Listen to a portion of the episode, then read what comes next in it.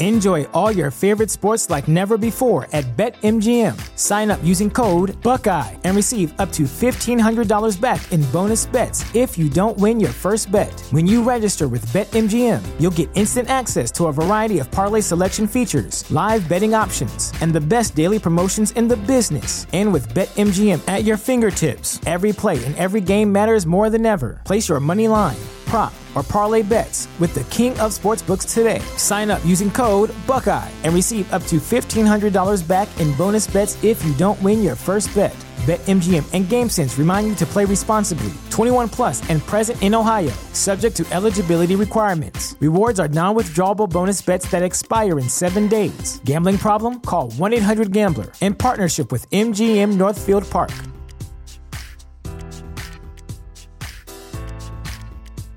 At Parker, our purpose is simple. We want to make the world a better place by working more efficiently, by using more sustainable practices, by developing better technologies. We keep moving forward. With each new idea, innovation, and partnership, we're one step closer to fulfilling our purpose every single day. To find out more, visit parker.com/purpose. Parker, engineering your success. All rise.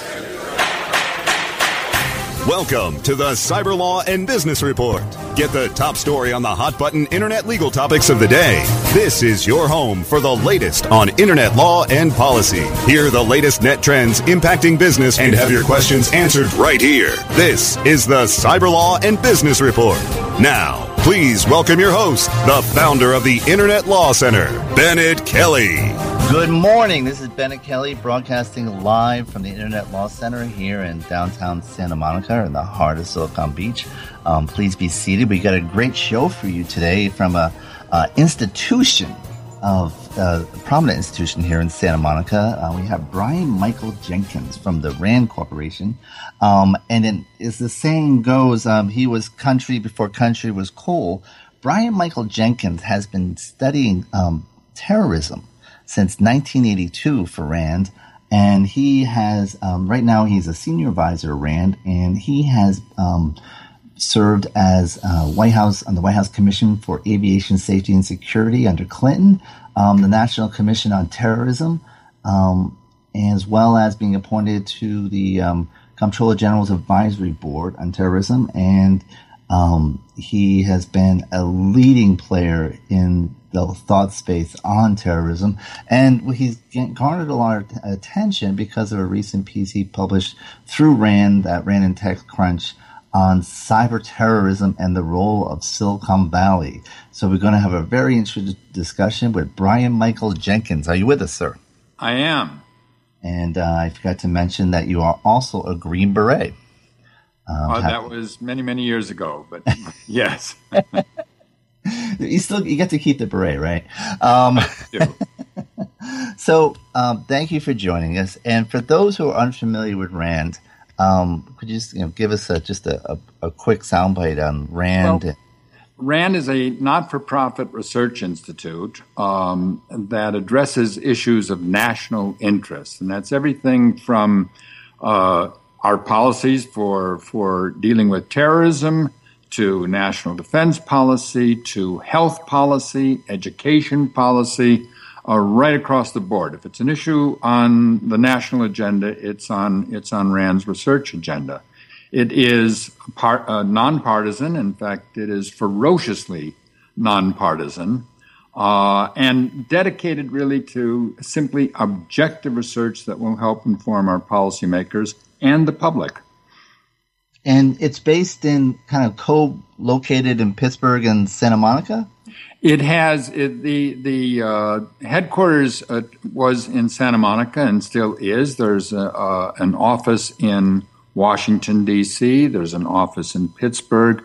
Uh, there are some overseas offices uh, in in Europe and and elsewhere. So.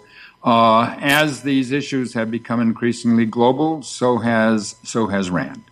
Oh, actually, when I was in Washington, I, I, dated someone who worked at Rand in Washington, and they were incredibly jealous of the fact that uh, I guess Rand had a weekly beach volleyball game right across the street from its offices on Ocean Boulevard. so, um, yeah, everyone's quite envious of your location in Santa Monica. So, um, let's just jump right in in terms of you you writing the article on you know, the role of Silicon Valley in um, cyber terrorism and in, in terms of you know developing responses to it. You know, what what led you to write that?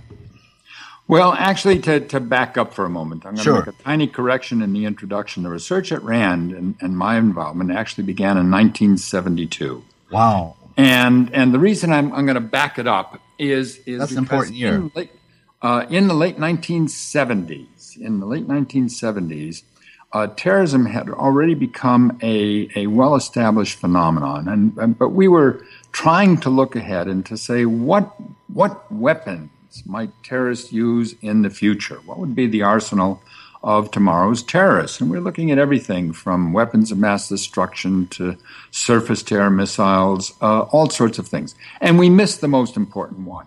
And the most important one was the internet.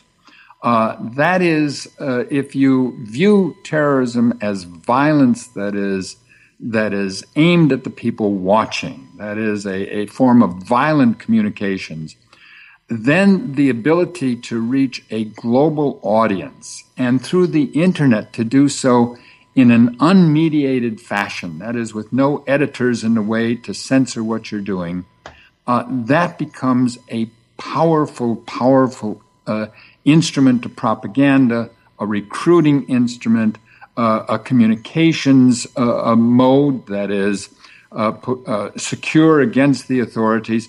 It becomes all of those things, and certainly we have seen terrorists exploit, as, as well as ordinary criminals, we've seen them exploit that as both a vulnerability and as a weapon.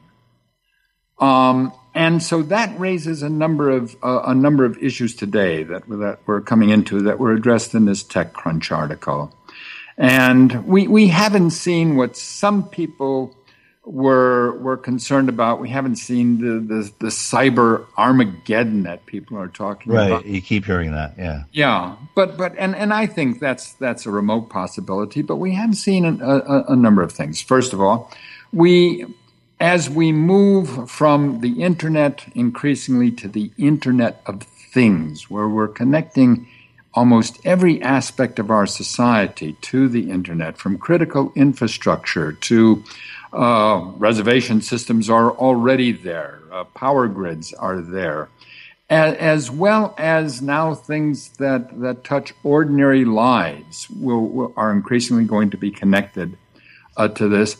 Does that create new vulnerabilities? Will will the terrorists of tomorrow move from today's uh, low tech killers to high tech saboteurs? Big question about that. Not sure.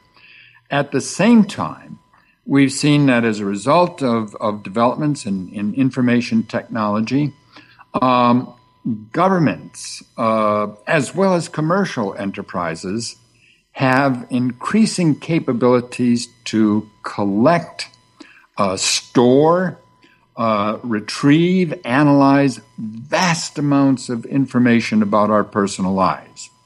And so, what issues does that raise about privacy?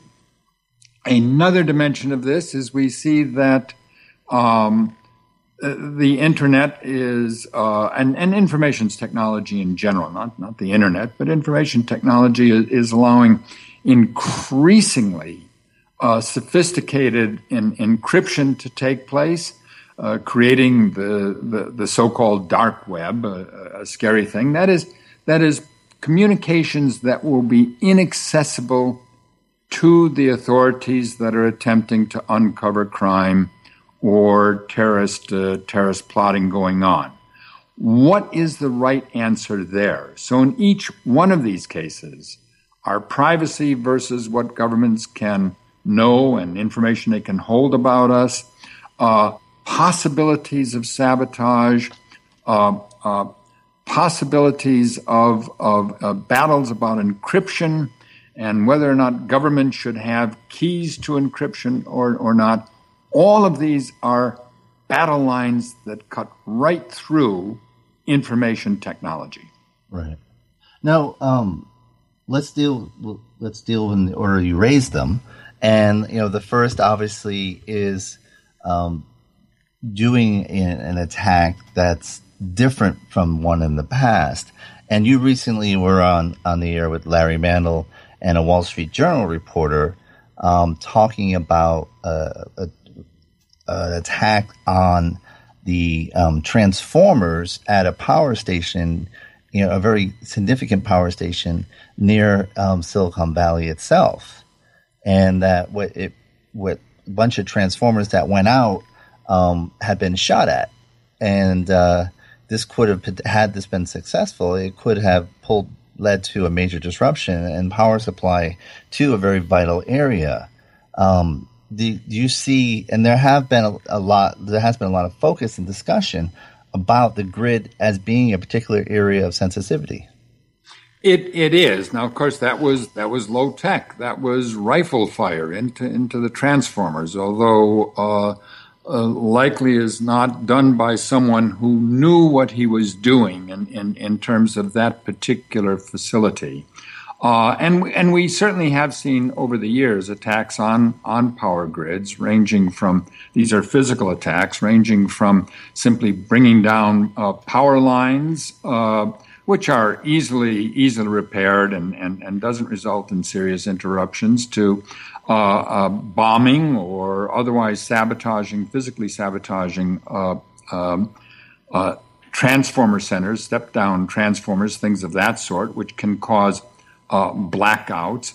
But the real question is whether or not somebody could could access these systems, access the net, and replicate those things that we've seen take place as accidents. I mean, we've we've seen uh, widespread blackouts in some cases in parts of the country over the years, um, where power will go out over a city or a broader region for hours. In some cases, uh, it may be a, a, day or two before power is fully restored throughout that section of the uh, uh of the net. So the question is, could someone come in and do that? Now, the energy companies are aware of this, and they have taken a number of, of precautions to, to, to address this, but it still raises that question. There's great concerns about that because that would have cascading effects um, on the economy, and indeed, if a blackout remained in, uh, uh, in place for a longer period of time, it would begin to be socially disruptive, and people worry about the societal uh, consequences of, of that. So that's one, one example. Uh, another area that people are concerned about has to do with financial institutions. They certainly have been the targets of hackers who have been, in some cases, extremely successful in, in breaking into these systems and, and siphoning and siphoning funds. The question is, can they break into these systems and and sabotage them in a way that will begin to disrupt the financial system itself. That is, prevent banks from settling their accounts or disrupt the accounting uh, sufficiently so that people lose confidence in, in, in the numbers. Now, we have seen accidental disruptions of things like uh, stock exchanges take place. Uh, again, could malevolent individuals replicate that? Uh, our most recent example, which again was, was an accidental thing, which was the Delta Airlines uh, computer right. glitch that shut down their reservation systems, shut down their flights for a number of hours. Hugely disruptive, hugely costly. Could that be replicated by outside adversaries? So that's the one range of things, uh, one range of things that we are worried about, especially as I say, as we become increasingly uh, interconnected. Right, and and the thing about, as you mentioned, is doing is it what's unique about this is it may happen. We may not know it's an act of terrorism until sometime later. That's entirely possible. In in, in some cases, the uh, things that uh, appear uh, to be uh, something accidental may, in fact, have uh, uh, be a malevolent, a malevolent act. You know, if you go back to the to the term sabotage itself, uh, sabotage, as initially understood, that is conceptually, was not doing something dramatically, not like like uh, throwing dynamite into a factory or something of that sort. Mm-hmm. It was rather a, a, an insidious, a subtle form of creating breakdowns uh, that would never be detected as a deliberate, malevolent act, but nonetheless would have a significant impact on production.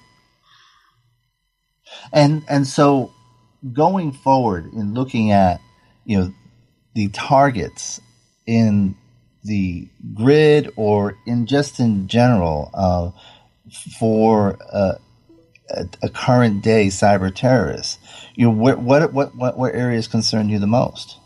Well, the, the obviously the ones that are these big systems where a, a breakdown can have uh, uh social uh, uh, consequences. So probably, you know, the power grid is is is a major one. Uh, it's the one frequently talked about. Uh, financial systems, communication systems, air traffic control systems, any major systems that are, you know, any any uh, computer systems that are that are vital to to efficient operations. And again, as we become, as our societies become more technology dependent, um, they, in at least theoretically, uh, become more vulnerable to widespread disruption. You know, if you're if we're talking about a primitive society where people, you know, walk to markets to sell their vegetables, it's extremely hard to disrupt that society. That society is already operating at a at a fairly primitive level. Mm-hmm. Uh, but if we think our, of our own societies, my gosh, if a stoplight goes out during rush hour in a city, it creates a tremendous traffic jam.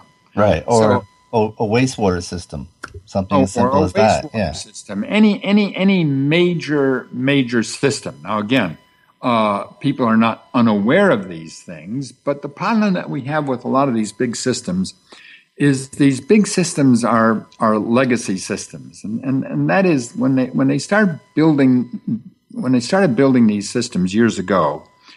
Uh, it wasn't nearly as elaborate with as many things hooked to it as uh, they are today.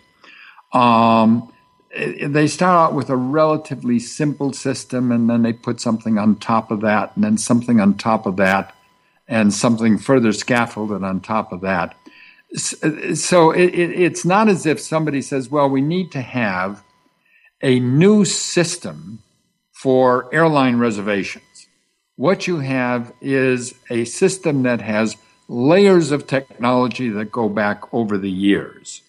Uh, when that is disrupted, it sometimes can be very, very difficult to, to, in a sense, do this archaeological dig and find out exactly what happened. I see. Now, um, you also one of the points you also referenced is the fact that we are not only do you have issues relating to targets and because of the interconnectedness, um, but you also have government has a lot more data points which you know obviously creates opportunities in terms of monitoring um, potential terrorist activity, but also creates concerns from a privacy level. And why, why don't you address that? It it it does create concerns, and and you know this is um, this is a, is, is a growing concern. It, as we have responded to the terrorist threat, especially in the immediate wake of, of 9 11, we have pushed the authorities in our society to intervene before the event occurs. Now, that's a departure from from traditional law enforcement. Uh, that is, in traditional law enforcement, a crime occurs. There's an investigation. They identify a a a, a perpetrator, a suspect, bring that individual uh, before a courtroom and make their case. Uh, in this particular case, we're, we're trying to push the authorities to intervene uh, before they do so. And, and, and we now have laws that permit intervention and indeed prosecution on the basis of intentions alone, not whether they were successful, but, uh, or even whether they got to try, but on the basis of their intentions. So that's moving it back. Now, the, the idea would be, uh, in, in, in some of these, this data collection, is if we can push that back even further so that we are we are intervening at the earliest possible moment in that and somehow that if we had total information about an individual or a group of individuals we could then with very very sophisticated analysis we could say these people are up to something nefarious. We are going to intervene now. Now that's that's just this side of the technology we don't have. We don't have an X-ray for a man's soul. Right. So what we're what what the authorities are are in a sense looking for here is how far upstream can they go to intervene to prevent uh, prevent uh, attacks, uh, terrorist attacks, or or other other types of, of, of criminal activity. And this um, is the total information awareness system that and, and, and that was that was one of the unfortunate titles given to yeah. it. Right? And the idea was that if we had total information awareness, we could identify the patterns that would that would uh, guide intelligence, guide the authorities to an appropriate intervention. Uh, the it sounds sensible, and especially in a society that is as obsessed with our own safety as as Americans seem to have become, uh, it is an attractive notion. The authorities can intervene in every case before anything ever happens. Makes sense. But it comes with consequences. And, and, and those consequences are what what does it mean for our individual liberty uh, for government authorities to possess that amount of data about our individual lives. Now, an old constitutionalist senator from years ago, Senator Sam Ervin, uh, once wrote, and this was just at the beginning of the information revolution, that the mere existence, not, not its use in coercion, but that the mere existence of such vast databases in government hands would have a chilling effect on the exercise of our civil liberties. For example, if somebody were actively investigating some wrongdoing by government, but knew at the same time that government had some information about them, not necessarily that they had committed a crime, but something that might be embarrassing if they were a politician, would that person be able to pursue that investigation as vigorously or would they back off? So we're this raises let, a fundamental question, as I say, about our about our civil liberties. And we're going to let people ponder that question while we take a short break for our sponsors. Um, you're listening to Cyber Law and Business Report only on Cranberry Radio. We'll be right back. Stay tuned for more of the Cyber Law and Business Report after this brief recess for our sponsors. It's time to take your ad testing out of the Mesozoic era and into the Ezoic era.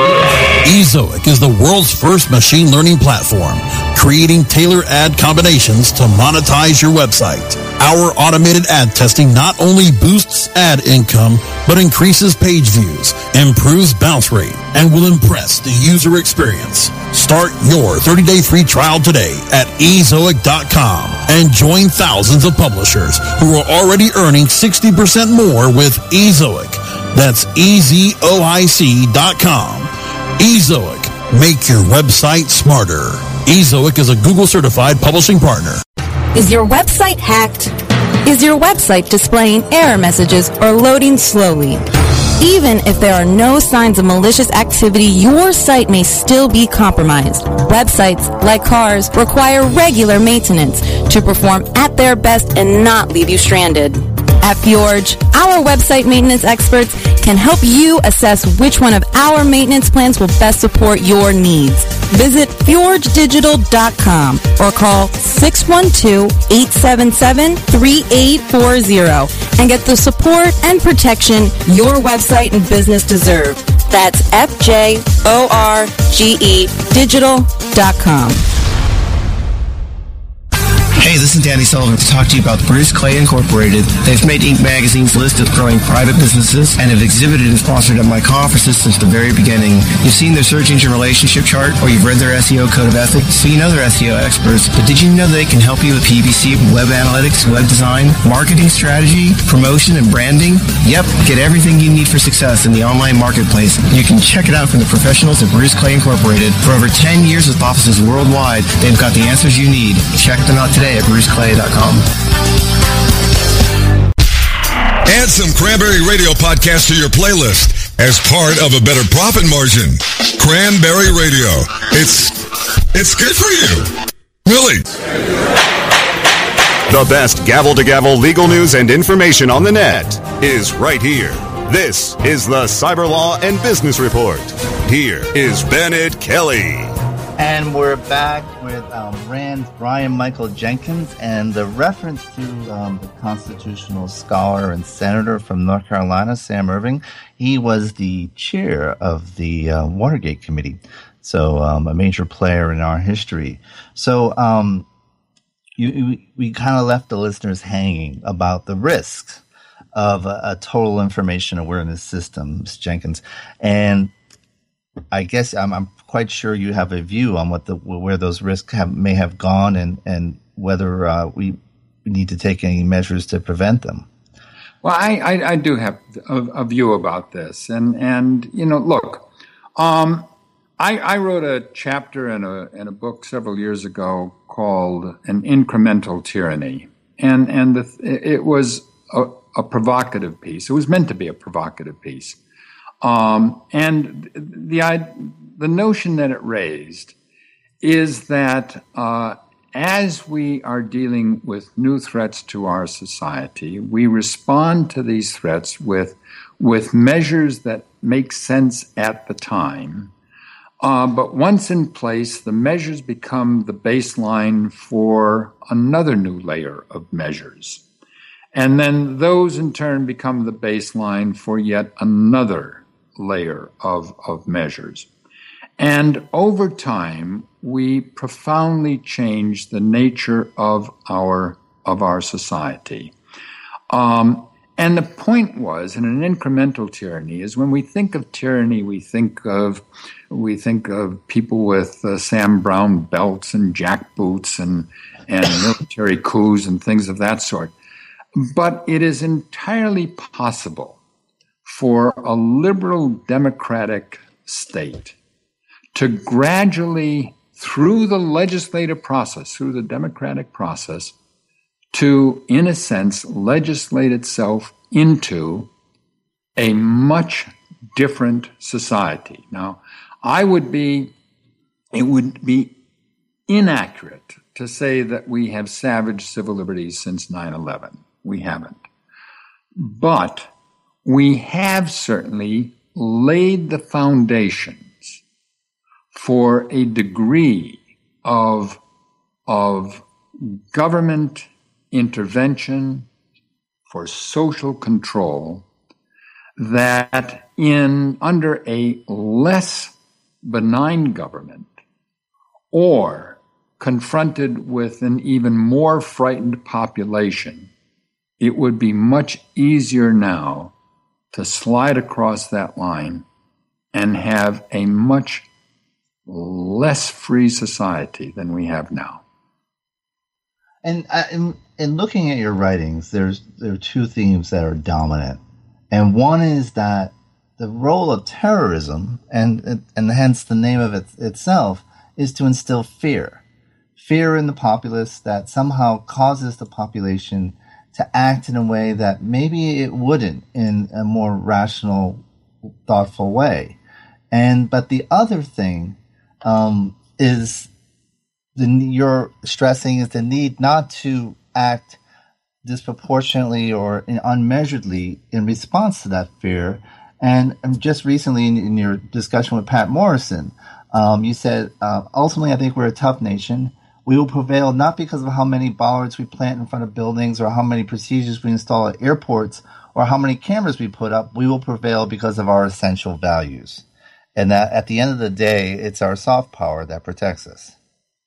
That that that's true, and and and people sometimes look at those those values, even the use of the term values. They they look at those as sort of luxuries that you toss overboard when you hit stormy seas. Uh, in fact, they are very much part of our arsenal. Uh, it is unfortunate today. I'm I'm ferociously nonpartisan myself, but but as, as a general commentary on our on our society. It is a society that still is is obsessed with with with fear, obsessed with um, with the threat of terrorism. When in fact, uh, at least this side of 9/11, which was a a searing event in our history, to be sure. Um, the the numbers of Americans who have been uh, who have been killed by terrorists is is extremely extraordinarily low. In fact, the, the, the risk uh, to the average American of being killed by, by terrorists in this country begins to approach lottery odds. And, you know, we buy lottery tickets. It's fun to think about what we do with all that money, but we don't plan our financial futures on a presumption we're going to win. Right. And we ought not to, we ought not to lead our lives and, and, and operate our, you know, uh, conduct our legislative activities on, on the presumption of, of, of victimhood. There are traditional American values of courage, of self resilience, of a sense of community, of, of tolerance. Um, this is this is a tough nation. We've come through a lot in our history, um, and we will, if we keep our heads, uh, deal with this successfully as well. But our current political system seems to incentivize fear, or more correctly speaking, the creation of fear. Mm-hmm. And so we become, in a sense, the accomplices of the terrorists themselves who are trying to instill fear, and we do them the favor. Right. And often it seems that um, the political forces on the other side are unwitting accomplices by, by stoking the very fear that the, the terrorists want. Well, this is, you know, it is, it, it is part of our political process that, that, that one has to demonstrate, uh, demonstrate toughness, slam your fist in, in the palm of your hand, pound the podium, point a finger, uh, wear a lapel tell, pin. You know, persuade people how you're going to slay dragons. And if you're going to slay dragons, you're not going to diminish the size of those dragons. Right. Now, so, um, that that that's the concern that I have right now. We can deal with the terrorists. There will be tragedies to be sure, that's unavoidable, but we will successfully deal with that. What we have to be careful about is how we deal with our own anxieties. Very well said. Now, um, with, with the limited time we have left, in in the TechCrunch article, you actually you mentioned that the the battleground in cyber terrorism is Silicon Valley, but you also end it on a very upbeat note that you think Silicon Valley is already de- developing the tools to address these um, concerns. Um, well, why, where does that come from? Why, what, what leads you to reach that conclusion? In, you know Silicon Valley, it, it invented all of this stuff. It developed this stuff, and and and um, that that same talent can be can be put to use to providing the levels of security that are necessary to protect these systems. Uh, that same innovative talent already is being pl- applied uh, to some of the technology that we are using uh, for security. I mean, some of these uh, some of these uh, sophisticated analytics are, are, are being applied to everything from from bomb detection to to more advanced, uh, more advanced uh, alarm systems, and so on. And so it can be, uh, it it, it can be put to use to provide a layer of defense to, to our nation.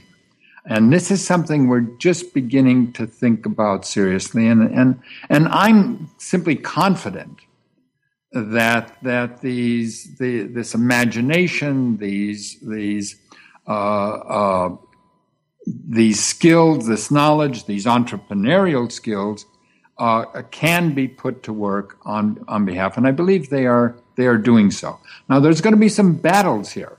The battles are, interesting enough, not about the technology. The technology is the battleground. The battleground, uh, the battles are about really philosophical issues, and that's the story of terrorism.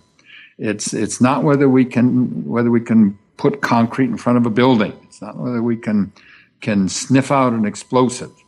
Uh, it is rather has to do with issues of of, of privacy, is, issues of liberty, issues in hostage situations of the value of a, of a human life, uh, issues of, of our own a realistic appraisal of risk, our own stoicism.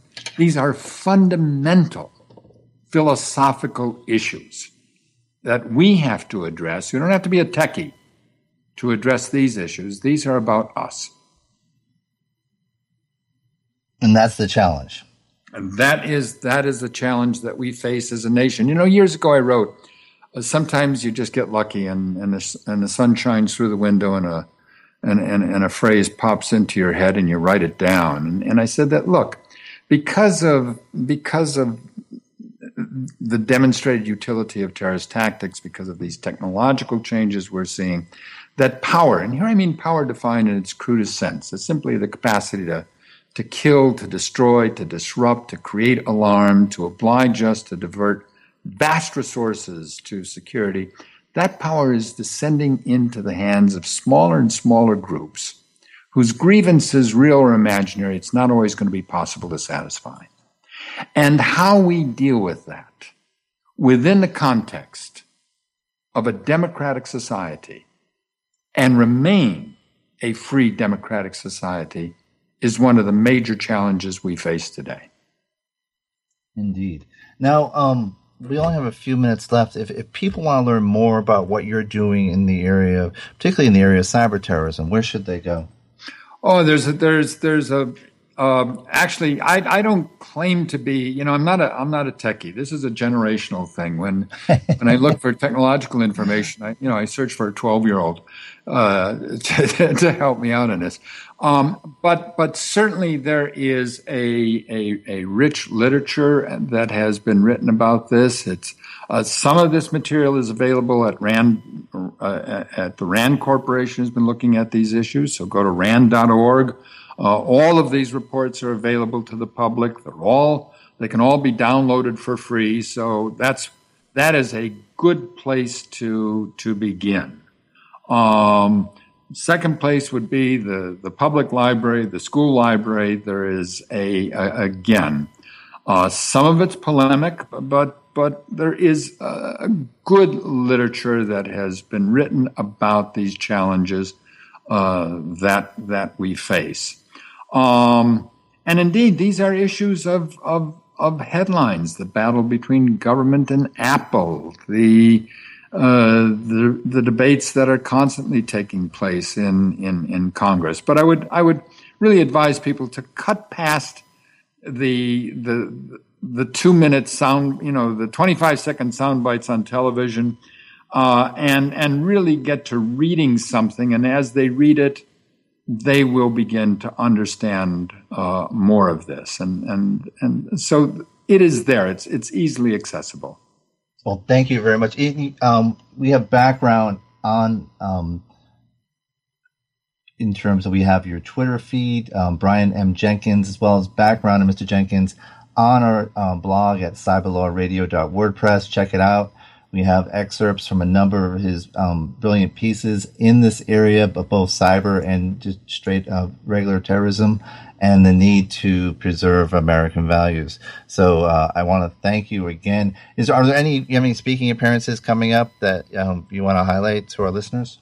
Oh golly, uh, uh, I have a few coming up, but they're but they're overseas. Uh, uh actually, if they if they follow the the uh, the Twitter feed, that those will give heads up on on some of the speaking things coming up.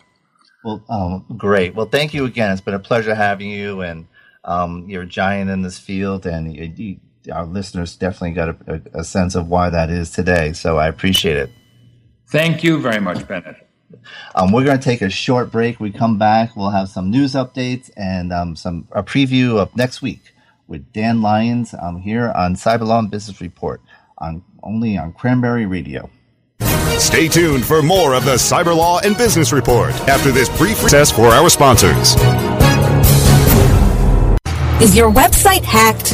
Is your website displaying error messages or loading slowly?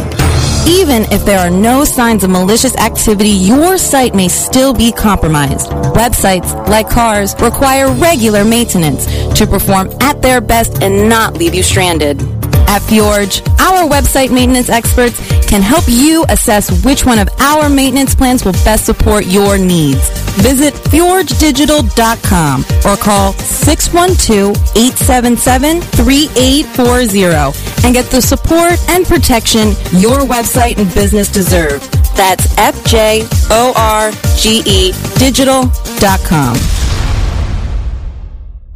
Looking for a white label SEO and social platform for your clients? Think eBrands. Free and unlimited SEO audit reports. eBrands. Premium Facebook apps and welcome page creators. eBrands. Twitter management app, analytics, and mobile site generators. eBrands. Let eBrands manage your search and social media campaigns and give you and your clients access to their white label dashboard, which have great reports that will wow your clients and deliver great ROI and results. Try eBrands for 30 days. Go to eBrandsWithAZ.com or call 1-866-625-5717. That's eBrands with a Z for eBrands. Great websites today need expert web design and development and need to be e-commerce ready and mobile friendly. But building a marketable and profitable website can be an uphill climb. Ready to make your new website or replace your existing website? Think Orange as the new way to get in the black. Orange Hill Development works with Fortune 500 companies and offer the same top quality development service at a fraction of what other providers charge. Brands like Absolut, Carlsberg, and Nestle trust Orange Hill Development. Find out why you should trust your website with Orange Hill. Contact Orange Hill for a consultation today at orangehilldevelopment.com. Online anytime. This is Cranberry Radio. Cranberry.fm. The best gavel to gavel legal news and information on the net is right here. This is the Cyber Law and Business Report. Here is Bennett Kelley.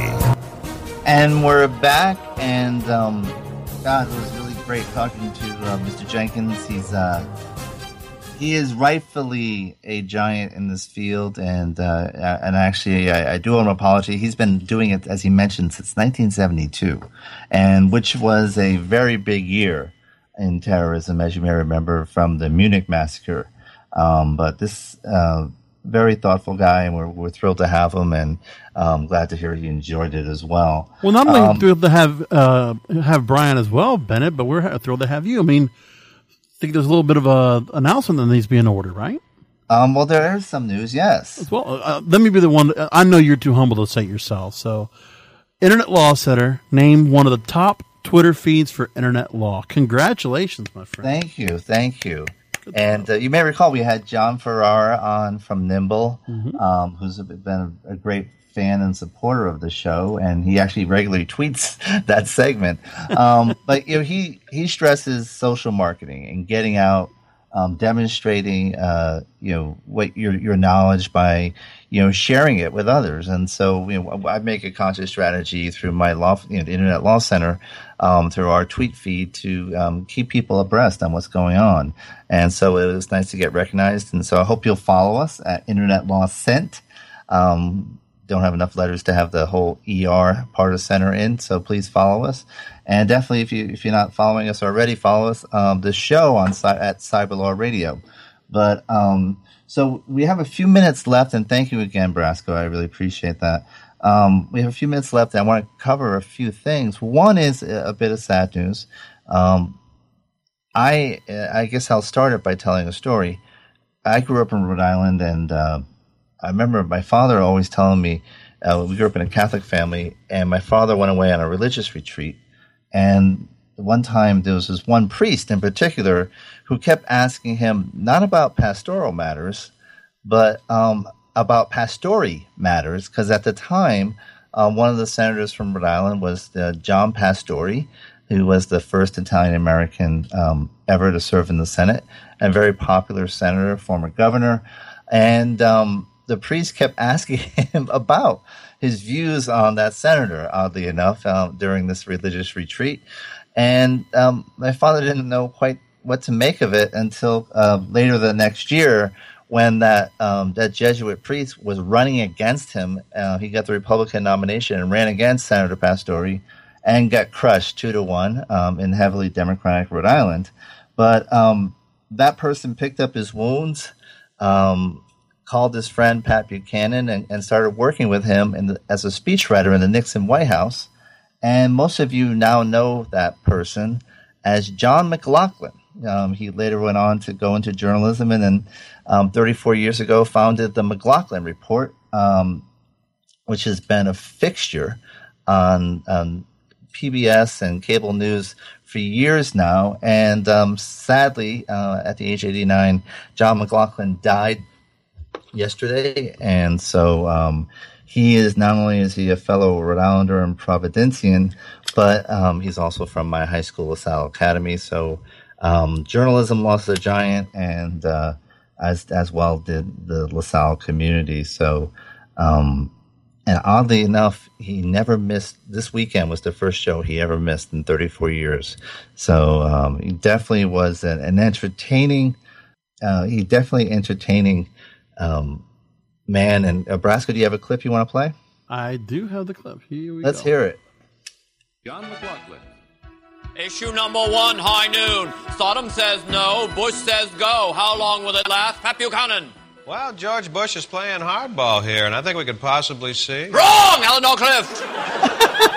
well, if I were George Bush. Wrong, Jack Mondo. Well, Bush is weighing his political clout against. Wrong! Issue two. Go that yeah, that, that was, I've never seen that Saturday Live, but it, it, was so John McLaughlin because you know John McLaughlin he, he started as a Jesuit priest and ultimately he, he still was.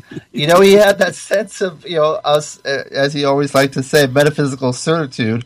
You know, he had that certainty he was right, and you know because from the that's just a very Catholic Church sort of way, yeah. and uh, he kept, but he also had that Irish sense of humor, I think, and charm that that served him well. So, um, yes, he. I can't say I always agree with him, but I, I always enjoyed him, and uh, and I think you know it was. I think. It, I think we're losing some of I the talking heads not, that we have now, but I thought it was yeah. it was a thoughtful show at least. But the, the only thing is just that it is one thing that feels sad is that when you see people like William Buckley and John McLaughlin, we're losing some of these really traditional commentary types. You know, I'm I'm afraid we're not finding people that are able to fill that void, and it's a void like a John McLaughlin that's not going to get filled. I don't think. Well, and you raise an important point, Brasco, because you know William Buckley and what people may not know about John McLaughlin, but he was a writer, he was a columnist from the National Review, and so you know, these people came from a longer form of, you know, format, you know, articles, journalism, um, print journalism to the shorter soundbite of TV, but you know they have the gravitas to go with it, and um, I guess that is the the challenge. Is you know, too often we, we get just these you know these um, prettied up talking heads and and hosts, and um, some of them some of them are quite capable, others aren't, and so I guess that's the problem. Um, although I did hear a funny segment this weekend uh, with Katie Couric. Uh, she was on the PBS uh, NPR show Wait Wait Don't Tell Me, and um, you know she actually uh, was had a, a, comment, funny comment saying that she's been in television long enough that um, she goes as far back when the word harass was two words. But um, and and you know, and then when she took over as, as anchor, everyone kept saying, "Well, does she have the gravitas to be anchor?" And so she just assumed that gravitas must have been a Latin word for testicles.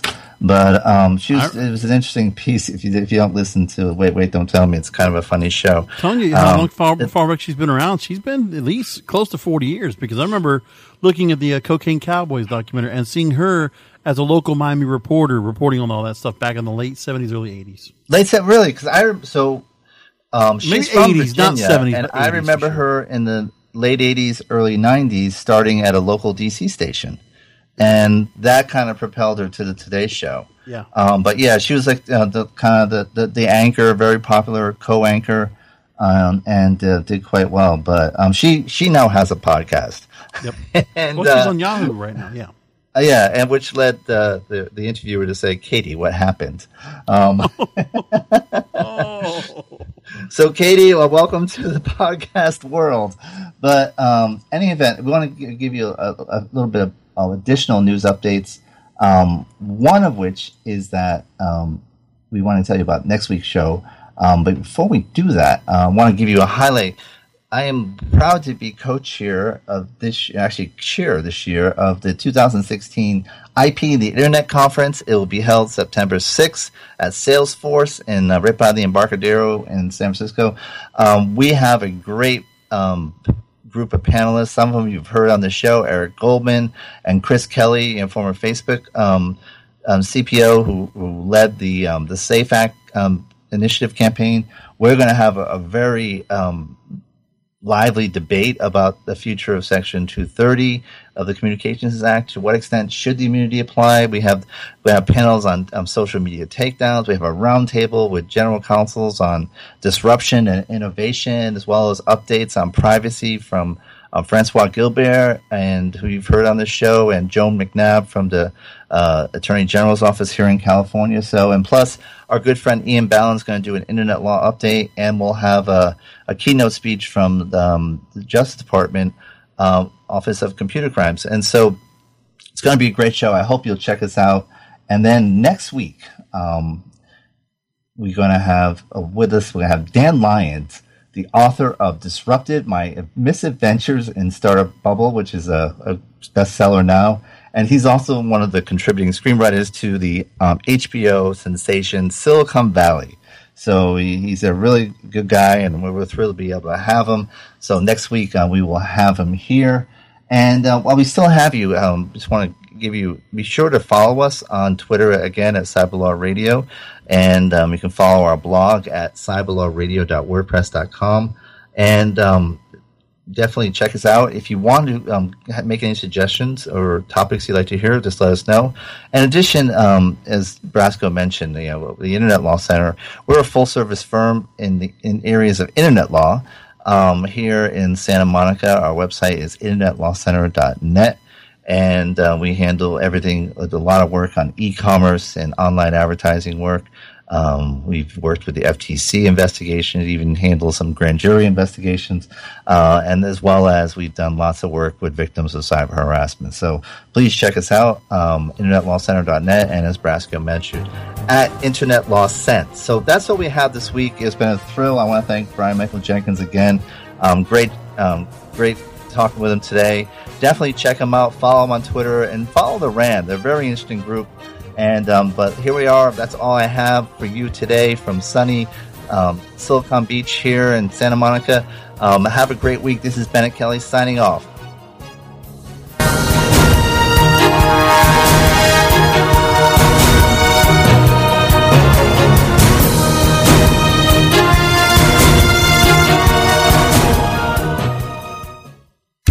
The opinions expressed are those of the hosts and their guests and do not necessarily reflect those of the staff and management of Cranberry News Marketing and Cranberry.fm. Rebroadcasts or retransmission of this content without proper consent is prohibited.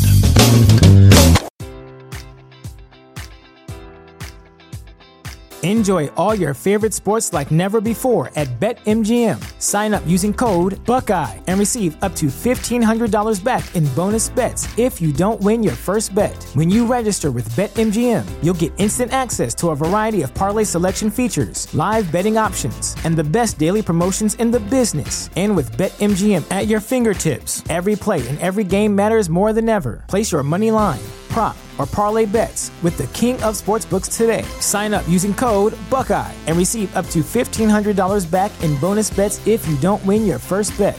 BetMGM and GameSense remind you to play responsibly. 21 plus and present in Ohio, subject to eligibility requirements. Rewards are non-withdrawable bonus bets that expire in seven days. Gambling problem? Call 1-800-GAMBLER. In partnership with MGM Northfield Park.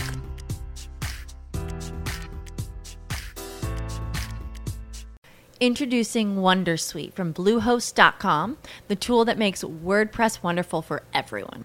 Website creation is hard, but now with Bluehost, you can answer a few simple questions about your business and goals, and the Wondersuite tools will automatically lay out your WordPress website or store in minutes. Seriously. From there, you can customize your design, pick your brand colors, and add blocks. No custom theme or coding required. You'll get content suggestions that you can keep or revise, and with Yoast SEO built in, we automatically help you get found in search engines. From step by step guidance to suggested plugins to an AI powered help bot, our built in tools make WordPress wonderful for everyone. Whether you're a beginner or a pro, you can join over 2 million Bluehost users. Go to bluehost.com slash wondersuite. That's bluehost.com slash wondersuite.